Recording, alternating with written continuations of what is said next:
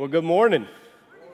Man, it is great to see you today. It's, it's, uh, it's wonderful. And uh, you know, there's, there's a lot of canceling in our culture going on. What do you think we cancel daylight savings time? Am I good with that? Well, here we are. Man, I'm telling you, I'm excited that you're here. I'm so thankful. If you're new, we're really glad you're here. We uh, prepared for you and planned for you, and we prayed for you. And so if, uh, it's weird to come to a new church, honestly. Uh, so we're really thankful that you took the chance to do that. And uh, we'd love to connect with you when you're ready uh, for that as well. So, a couple weeks away is Easter. You heard that today. It's going to be a great day for us. It's going to be a great day. We're going to three services. Um, I keep getting these, these numbers wrong 8.30, 9.45, and 11. On your way out, they're going to give you a card, and you'll be able to uh, keep that with you. They'll make sure you know what's going on Easter. So, look around. If we had Easter today, we'd have nowhere to put the people that we invite or people that show up or uh, people that are new or checking out church or whatever. So, um, so I'm going to need half of you to come at 9:45, and the other half at 11. Okay, I'll let you decide for that. If you don't want your wife to come with you, send her to the early service, that kind of deal. And we'll be glad that you were able to help us accommodate. And there'll be child uh, kids ministry at both services. And then going forward from Easter, we'll have uh, kids ministry at both of our morning services. Um, so that some of you guys have asked, can we, can we come early and want to go to the, the earlier service? So that will be uh, available. So that will be really good. What I want you to do is take that card on your way out, and I want you to pray about it, and I want you to think who needs this and who could come with me, and then just trust God and give it to them. Can you do that? And just invite them to Easter and just know that they could, uh, their life could be changed because you took a chance uh, to invite them to church. So, yesterday I spent uh, like eight, nine hours with about eight guys from our church, um, part of our security team. And so we went and we're trying to get our whole team through. There's a, there's a, a slew of people in our church who every Sunday keep us safe. And I'm really thankful for that. If you do that, if you, um, if you serve on that team, I'm really, really thankful for you. So we went yesterday and we went to this, uh, this, this training, and they were going to train us how to, how to do different things and how to be safe and how to think strategically. And uh, man, it was, uh, it was quite the experience. I worked out harder yesterday than I've worked out in a decade. and when I looked around, everybody else felt exactly the same way. We did calisthenics for an hour before we started. At one, at one point, is Mike Hill in here? At one point, he, he yelled at Mike Hill to drop him, give him 10. Mike dropped and gave him like seven, you know? And then he looked around to the rest of us and it dropped to five, you know? Like, you just give me five push ups. It was a great day. You know how you're supposed to be sore like two days later? But I was sore last night when I laid down. Like, I just went to bed, ate, went to bed, like, done. It was really fun. I could, uh, I was able to, to just take my aggression out on some people that I'd wanted to throw around a little bit. It was fantastic. If you have that kind of aggression, but you can control it, we'd love for you to be on our security team. All right? All right? It'd be great. We would appreciate that. And I, am thankful if you serve in that way. So you can turn with me to Nehemiah chapter 3 and 1 Thessalonians chapter 4 if you've got a Bible. And uh, we're in this series on Nehemiah. You might be new and say, Well, I don't know what you're talking about. It's okay, I'll catch you up. And you might say, I've been here every week, still don't know what you're talking about. Great, I'll catch you up. And here's what it is Nehemiah, he sees a need, he sees a problem, he says, You know, there's a problem, somebody needs to fix it. And the problem is that Jerusalem's wall has crumbled. And the, the leaders have not led well, and so Nebuchadnezzar uh, came in and ruined, literally ransacked the city and destroyed the walls. And this left in ancient times the city vulnerable and embarrassed. And, and so uh, this is the land of Nehemiah's forefather. And so he asks his boss, Artaxerxes, Can I go a thousand miles across this unforgiving desert and fix the problem? He says, We're going to bathe it in prayer, and then we're going we're going to put action to our prayers. Now, if you've ever seen a problem, you thought, why wouldn't somebody take care of that? Why won't somebody jump in? Why won't somebody do something about it? Then, then you understand Nehemiah's heart because he said there's a problem and nobody's doing anything. So he said, Well, I'll do it. And within those walls were 10 gates. And so we've looked at a wall, um, a gate each, each week or a gate or two. And in ancient days, gates were a big deal. They were, they were a super big deal. They were more than just entrance and exits, they were uh, places where business and defense was handled, where merchants came in and out, where elders held court. They were where uh, criminals were tried and executed. Uh, sometimes they were war strategies that were planned. So these entrance and exits were a big, big deal. And because the gates were a place of public gathering, the condition of the gates affected public life. And so they're each given a name and an order. And you say, well, what does that matter to us? Who cares? Well, it matters because if it mattered enough for God to lead Nehemiah to fix certain things and to pay attention to certain things, that it, it should be within our understanding of what is important to God. And if it's important to Him, that it's important to us. And as God builds this church, as some of you are new, some of you are, are have come back after a long time from being away at COVID, and, and as some of you have been here for a while, we want to make sure that the things God emphasizes, we are emphasizing.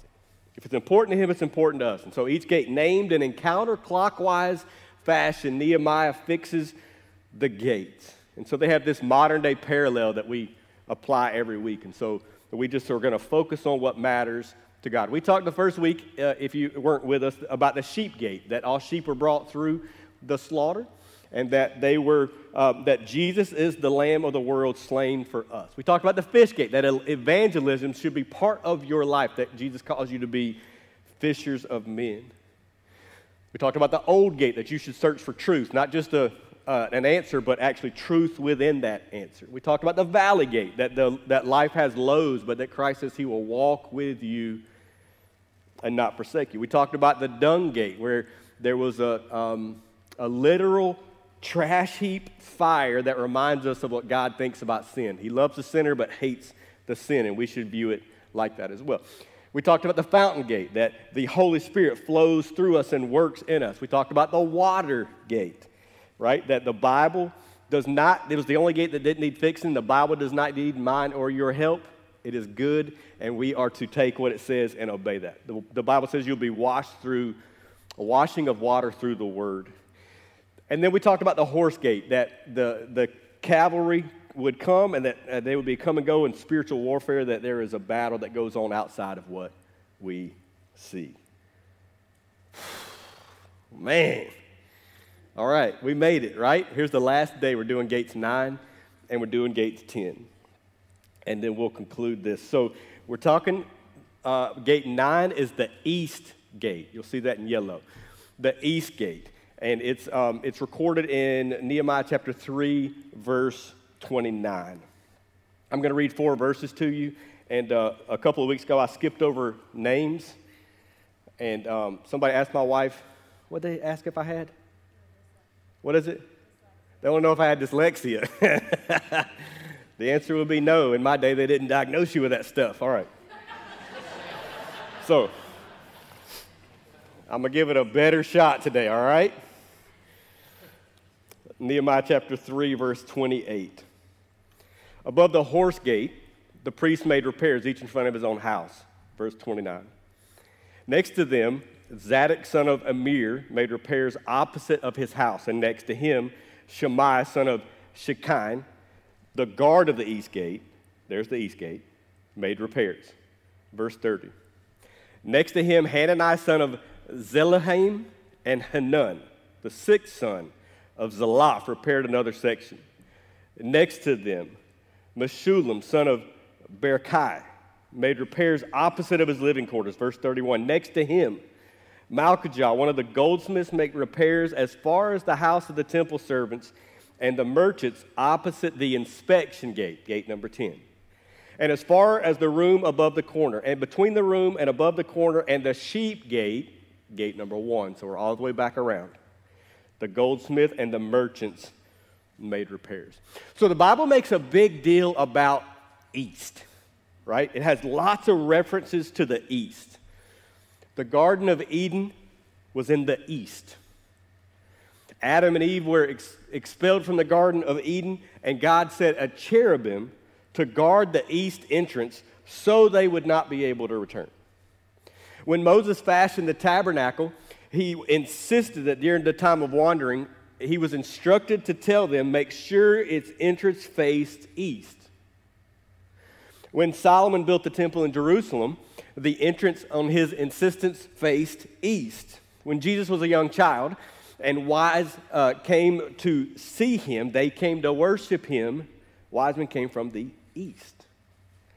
The Bible tells us that Jesus is coming again, and when he comes, he will return to the Mount of Olives east of the city of Jerusalem. And so the Bible tells us that Jesus will enter Jerusalem through the east gate. What we learn from the east gate is we look for the second coming of Jesus, which will be through the east gate.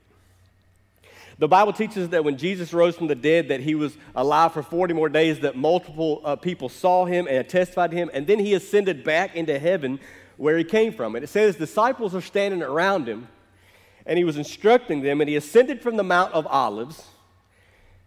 And the Bible records that two angels appeared, and here are their remarks in Acts chapter 1, verse 11. They say to the disciples, Men of Galilee, why do you stand here looking into the sky? This same Jesus who has been taken from you into heaven will come back in the same way you've seen him go into heaven. Then they, the disciples, returned to Jerusalem from the hill called the Mount of Olives. So the truth that we take in for gate number nine is there will come a day when Jesus returns. And we refer to that as his second coming. He will come to the Mount of Olives, he, which he descended to. He, um, he, will, he will go the slope of the Mount of Olives, and he will go across the Kidron Valley, which is the valley gate, which we talked about. He'll go up the hill and enter through the east gate about three fourths of a mile distance. So Ezekiel prophesied and said, I see this, right? I see the coming of Christ, and he will enter the city through the east gate. Ezekiel chapter 43, this is what he says. Then the man brought me to the gate facing east, and I saw the glory of the Lord of Israel coming from the east. And his voice was like the roar of rushing waters, and the land was radiant with his glory. And the glory of the Lord entered the temple through the, the gate facing east. Then the Spirit lifted me up and brought me to the inner courts, and the glory of the Lord filled the temple. So Ezekiel is very clear on what he sees. He sees that, that Christ will enter through the east gate, that the temple will be filled, and that the city will be filled with his presence. David prophesies this as well as Jesus' second coming. Uh, Psalms 24, Psalm 24, verse 9. Lift up your head, O you gates. Lift them up, you ancient doors. For the King of glory may come in, speaking of the east gate. Who is this King of glory? The Lord Almighty, He is the King of glory. The east gate reminds us the second coming of Christ is specific and near. So we have to be prepared and we have to be ready and we have to know that, that He's coming back. Here's the deal Jesus is coming back, whether you like it, whether you hate it, whether you think about it or ignore it, or everything in between. The Bible said Jesus is coming again. And so he says, the Bible says, be urgent about that. Be urgent for being ready. He's coming back. You should have anticipation and urgency. Think about this. You're sitting around the table. Maybe you finish dinner, you make your way to the living room, you have evening stuff that you do and all that kind of thing, and then you say, okay, let's sit down for a second. You have your, your devotions maybe as a family or something, you talk, you pray, and then you say, All right, time for bed. Let's go. Now, what's everybody do? You hear a groan, ah, like it doesn't happen every single night. Ah, and then people start, I got to feed the dog, I got to take the dog out, I got to feed the dog, I got to go tell mama something, I got to go get this. My, no, my sheets, the other night it was none of my sheets or my pillow or, or my blankets are in my bed. Where are they? like, how do you not have any of that stuff in your bed? Like, where does that stuff go? So uh, I think if I heard correct, the answer was outside, but I didn't even ask. I was like, I don't care, man. Get just get in your bed, whatever. So, so imagine, you know, me as the dad, I'm sitting around my family and I say, all right, let's go to bed. You ready? And I do like this to be official. Like, all right, like, like, like break. Like one, two, three, break. All right, let's go. And I'm thinking every night I think it's going to be like, they're going to run to bed like, yes, daddy, and run to bed. But they just kind of, kind of mill around, just kind of, just kind of, that's not what the Bible speaks of when it talks about urgency. Know, Now, let me ask you this Do you know what Bitcoin is? Right? It's a digital currency. And it could be fool's gold or it could be the next wave, who knows. And uh, if you have ever invested in Bitcoin, I'd like to talk to you after, but got some things we like to do around here. And, uh, and so imagine this imagine that in 2010, you were smart enough. Another pastor and I almost did this. This might be the greatest financial mistake of my life, right? We were going to take $1,000, we were going to invest it together. Imagine if you invested $1,000 in Bitcoin in 2010 at 8 cents a share, you would have somewhere over $650 million. Like, you'd have like 500, what is it, 585 million because you would have tithed first, right? right? I know you, I know you. You would have tithed first, and so that would have been good. It is a risky investment, man. The reason we didn't do it is because when we looked at it, the uh, website and the stuff you had to do seemed kind of kind of shady, and so we were like, they're going to steal our money. We're just going to throw $500 away, and oh, you know this isn't going to go well. And, and we had talked about we had talked about there was a bunch of digital currency, so we were going to invest 100 in each one, right? So I would only have been worth like 65 million, you know, something something silly. But it's just risky investment, and oh well, life is life, right? Now imagine this. Imagine that you didn't pay attention from 2010 until now, and you were like, ah, I'm going to turn the TV on, I'm going to see what happens. You turn the TV on, and you think to yourself, well, let me see how investments are doing. Turn the investments on, and you think, Bitcoin, somebody just told me, I checked it the other day, but somebody said it's hit $60,000 a share. So you would have bought it at 8 cents, and it now hits 60 million, I mean 60,000 a share. What do you do next? Now you got some urgency, don't you? Jump off that couch and you call the digital banker. I don't know who you call. You call somebody and you say, I want my millions of dollars, right? You don't go, you don't do, you don't go like, you don't do urgency like a kid going to bed like, oh, my gosh, give me my $650 million, right? Like you got this, you got this, now you got this urgency. So the Bible tells us literally that you should wait for the Lord's return like a man cashing out an investment that has done well, not a kid who is being dragged to bed because he has to, not wants to. So, Revelation chapter 19, verse 7 says, Let us rejoice and be glad and give glory. For the wedding of the Lamb has come, speaking of Jesus. And his bride, we know to be the church, has made herself ready. We're ready. Like we live anticipating that Christ will return and we don't bemoan the fact or worry. We are ready. And so, John chapter 14, Jesus says, Hey, don't let your hearts be troubled. Now, look, in, in a day like we're in, that's really difficult. I know that. I don't have my head in the sand.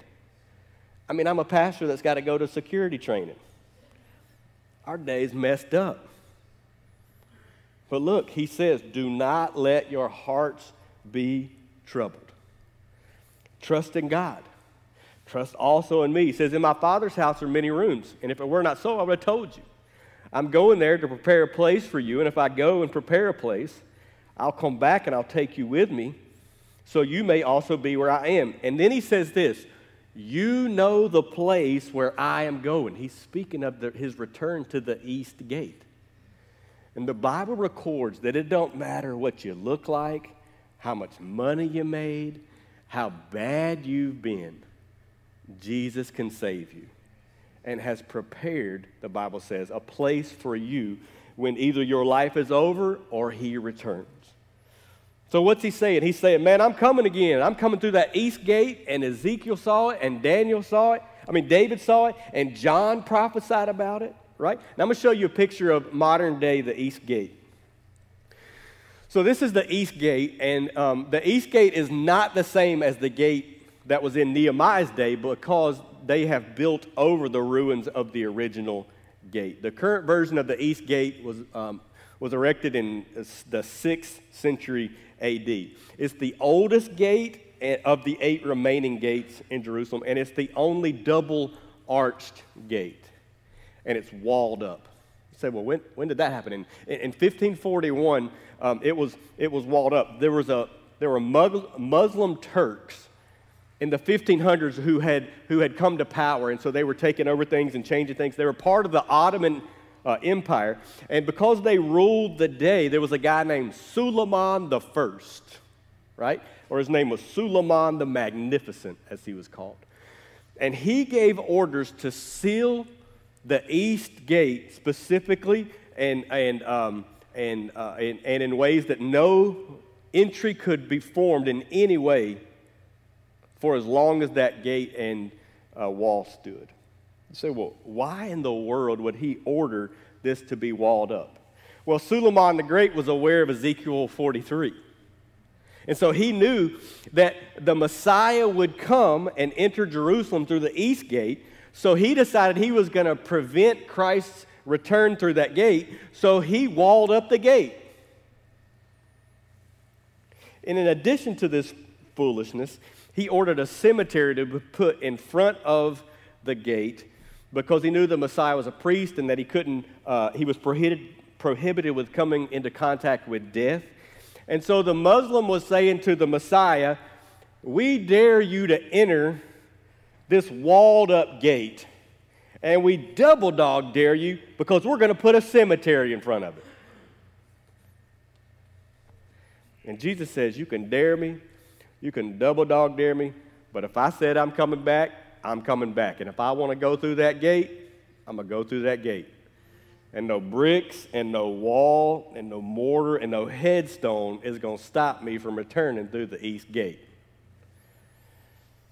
There are approximately a thousand prophecies in the Bible concerning Christ's second coming, about a third uh, more than the prophecies about his first coming. So when we study prophecy and we're guided by the principles that Scripture has, we have to make sure we read it in terms of how the original hearers would read it and not put our own spin on things.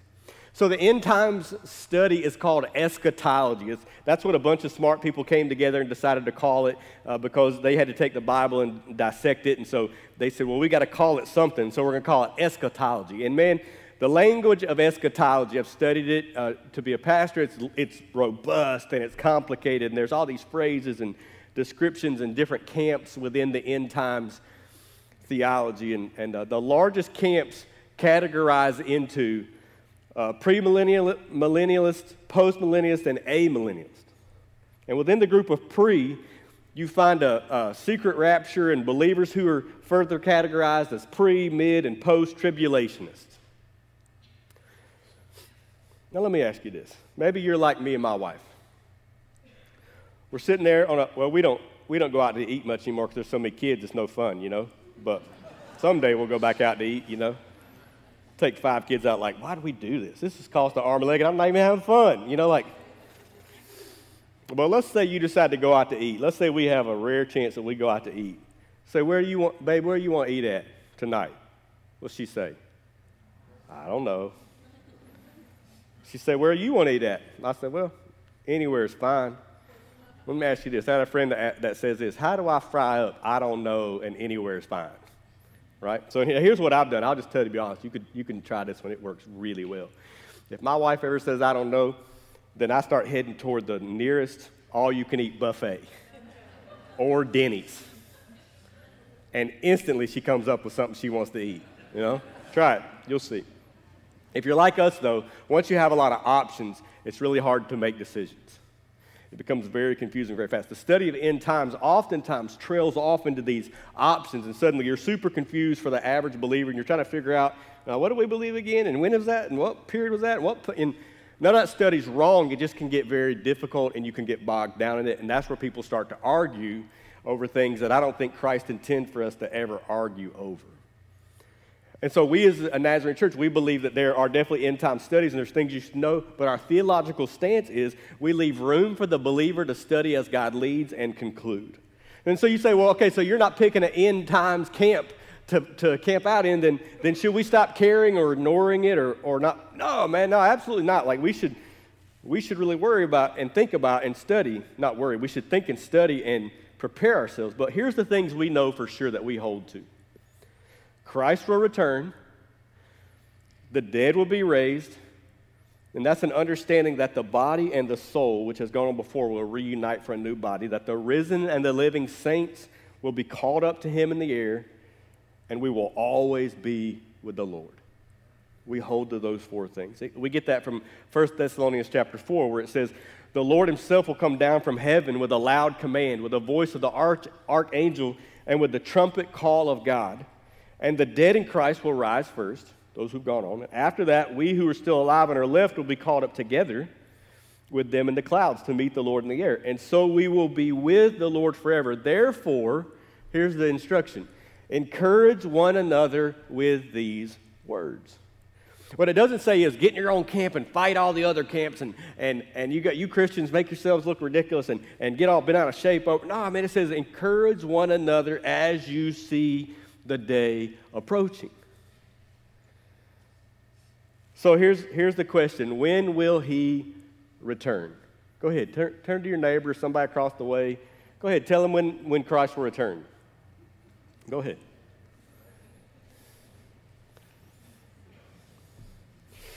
Do you remember when you were in school and the answer, I don't know, got you in trouble? Well, it gets you the right answer in this scenario, right? When will Christ return? We don't know. And anybody that says they do know is false. Matthew chapter 24 says this No one knows the time or the hour, the day or the hour, not even the angels in heaven nor the Son, but only the Father.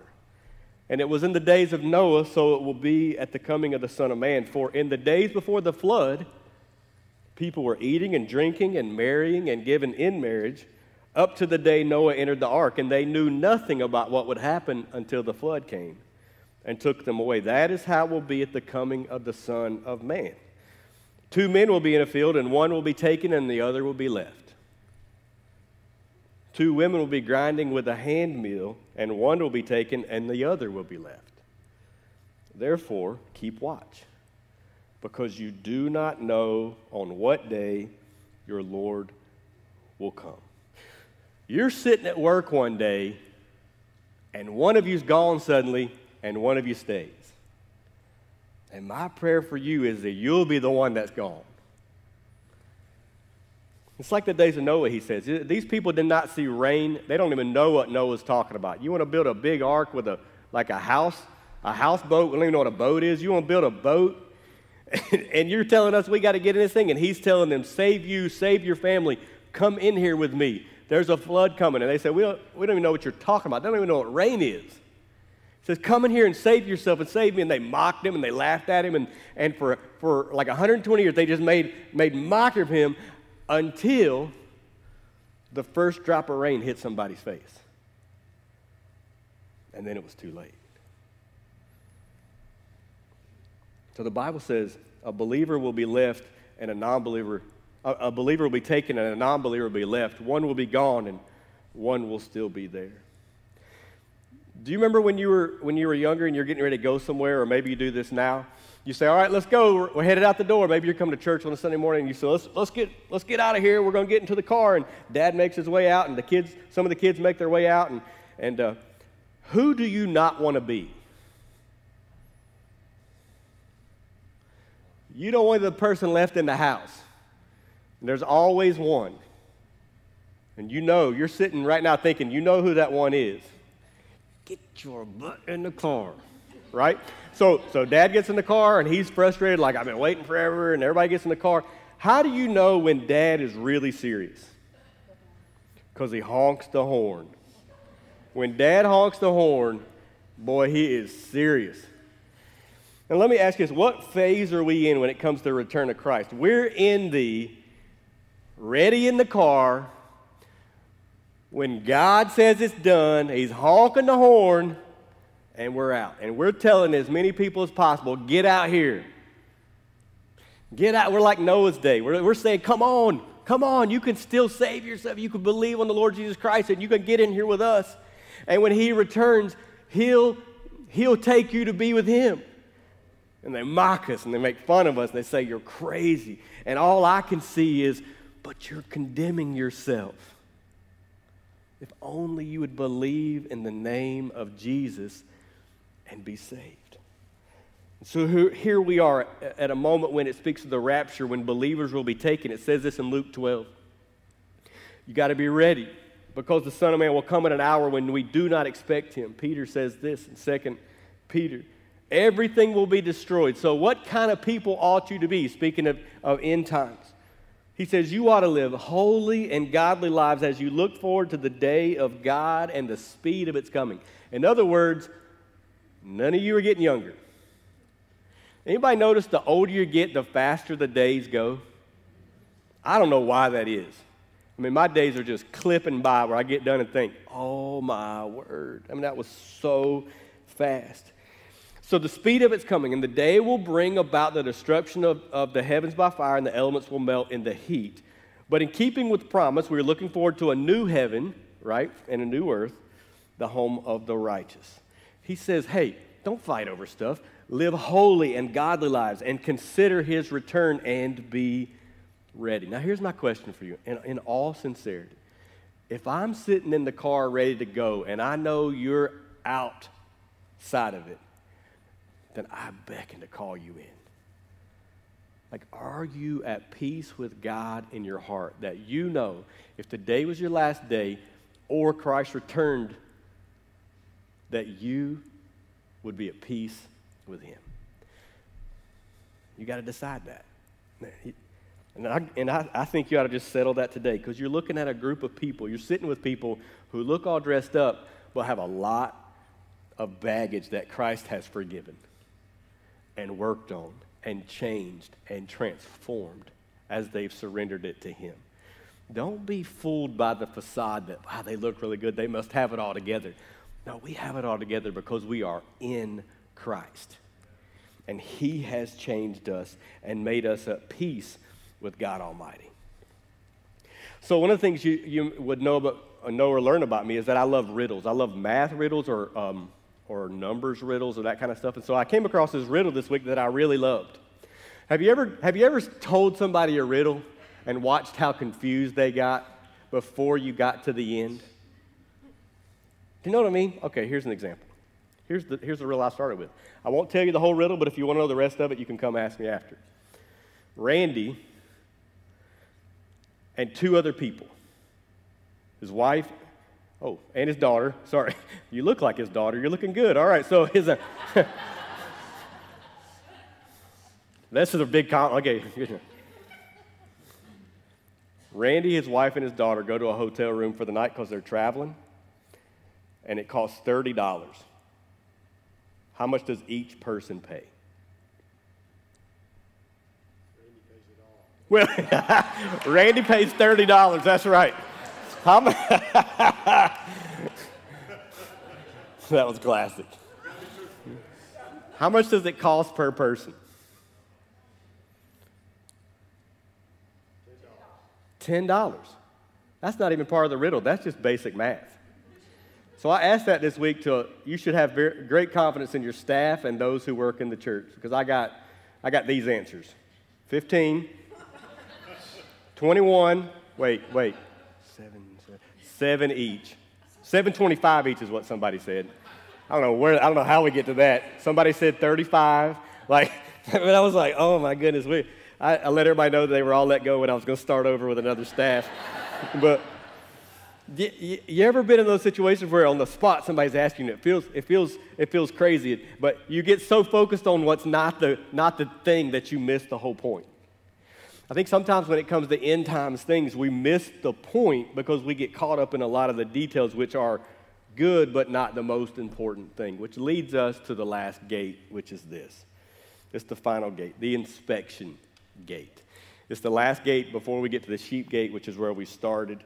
And the purpose of the inspection gate was for the king to muster all the troops before they went to war and inspect them like an army. The, the army of Israel would, would stand before the king and he would review. And he would look at his captains and he would look at all those over these and they'd say, How are your men? They're ready or they're not ready or get them ready. And he would review and inspect them. And what we know is there will be a day when every single one of us stands before the king and gives account for our life. You do. You give an account for your life. The inspection gate reminds us there will be a final judgment. Luke chapter 18 says, When the Son of Man comes, will he find faith on earth? when God looks around at us, what does he see? When, when if it was our last day today or, or Christ returned and we were, we were taken, would he find faith in us? Would he look at us and would he see Christ in us or would he just see us? Would he watch you walk up with all your baggage and all your stuff and all the things you try to keep and all the material things you try to make yourself happy with and all the ways you didn't surrender to Christ? And would he see that or would he see, I dropped everything? Those things are fine, but just give me Jesus. And when he looks at you, does he see Christ in you or just you? And when you come to peace with God, what you understand is that there is a transformation because Christ is in you, not because you willed yourself to be better. Like it's, it's, it's Him in you, and it's the repetition of surrender to Him over and over and over. I cannot work myself to being saved, but I am saved to do good works. And for the rest of my life, I will push back evil in the name of Christ for His sake because of what He's done in my life. Like I've been transformed and I've been changed, and I can tell you the time and the place. And I will not forget what a miracle it is for a sinner such as I to know that I know that I know that God and I are good. So the band's going to come back and lead us in a song, and um, man, I just have to ask you how do you stand in relationship with God? How do you stand in your, in, in your moment? Does he see Christ's righteousness or does he see your filthiness? I'm going to pray for you and I'm going to I'm going to ask you to think of your own life for a minute. Jude chapter 1 says this To him who is able to keep you from falling and present you before his glorious presence without fault and with great joy to the only God our Savior. Be majesty and glory and power and authority through Jesus Christ before all ages, now and forevermore. Man, for many of you, I would say, hey, is, is Christ your Savior? Is Christ your Lord? Are you good? Are you at peace with God because of Jesus? Yeah. I know there are people in here who do not have a peace that the Bible says transpass, uh, that surpasses all understanding. The world's falling down around you. I'm still at peace. The world's going crazy. I still have faith in my God. Man, if you, if you close, just close your eyes for a minute. Don't, don't even worry about anybody else. If you, if you were going to say to me, I need you to pray for me today because I don't know where I am and I want to put my faith and a surrender in Jesus Christ. Would you just lift a hand up? I'll pray for you. I won't tell. We won't tell anybody. We won't embarrass you. Anybody say that's the prayer today? Okay. Yep. Okay. Father, we love you today. The prayer is the prayer that many of us has prayed, and a couple will pray today that raise their hands, is God, I'm a sinner. I'm in need of Jesus, a Savior, and I surrender my life. Lord, when you hear prayers like that, I know that heaven rejoices, but we rejoice too. So we're going to sing, Lord, and we're going to reflect for a minute before we go on our way. We're going to, we're going to worship you in both spirit and truth. We're going to give you the glory because you're, you're, you're returning and, and we're ready and we're waiting. In Jesus' name, amen.